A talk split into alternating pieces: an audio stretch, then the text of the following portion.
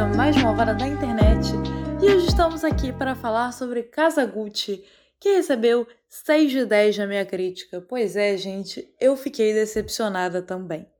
O filme foi dirigido pelo Ridley Scott e roteirizado pela Beck Johnson e pelo Roberto Bentevigna, com base no livro de mesmo título da Sara Gay Forden.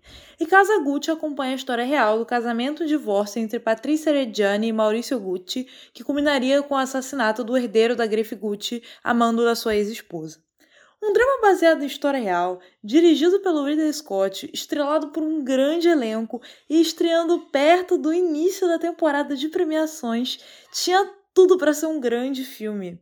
Mas, infelizmente, é necessário dizer que essa promessa não se sustenta e o público se depara com um resultado não mais do que mediano.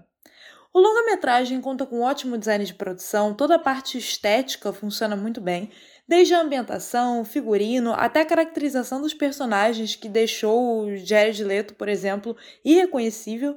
Tudo aqui é pensado nos detalhes e funciona de modo a trazer o espectador para o círculo familiar dos Gucci na Itália no início dos anos 1970. Mas a verdade é que falta substância para a obra. Ao tentar falar de muitos acontecimentos envolvendo a família ao longo de quase 2 décadas, o filme se perde e não consegue desenvolver de forma satisfatória pontos que são vitais.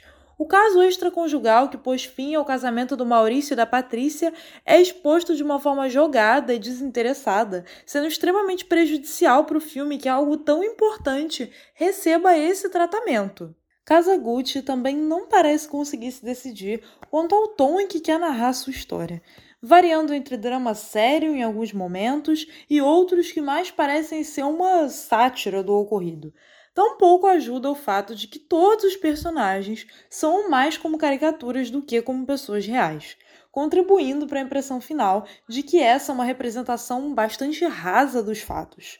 A Lady Gaga marca o filme, ainda que a sua Patrícia tenha sido escrita de uma forma um tanto quanto caricata, como eu mencionei, e a menor participação dela é sentida ao longo do terceiro e pior ato do longa-metragem, pior em grande parte porque é algo que a gente menos vê a Patrícia. Já o Adam Driver faz um Maurício insosso, com o qual o público simplesmente não consegue se envolver. Dentre o elenco de apoio, os atores no geral fazem um bom trabalho, com os sempre competentes Jeremy Irons e Al Pacino, respectivamente o Rodolfo e o Aldo Gucci. Já o Jared Leto marca a produção de uma forma negativa, interpretando o Paolo Gucci como se estivesse em uma comédia e soando fora do tom em absolutamente todas as suas cenas.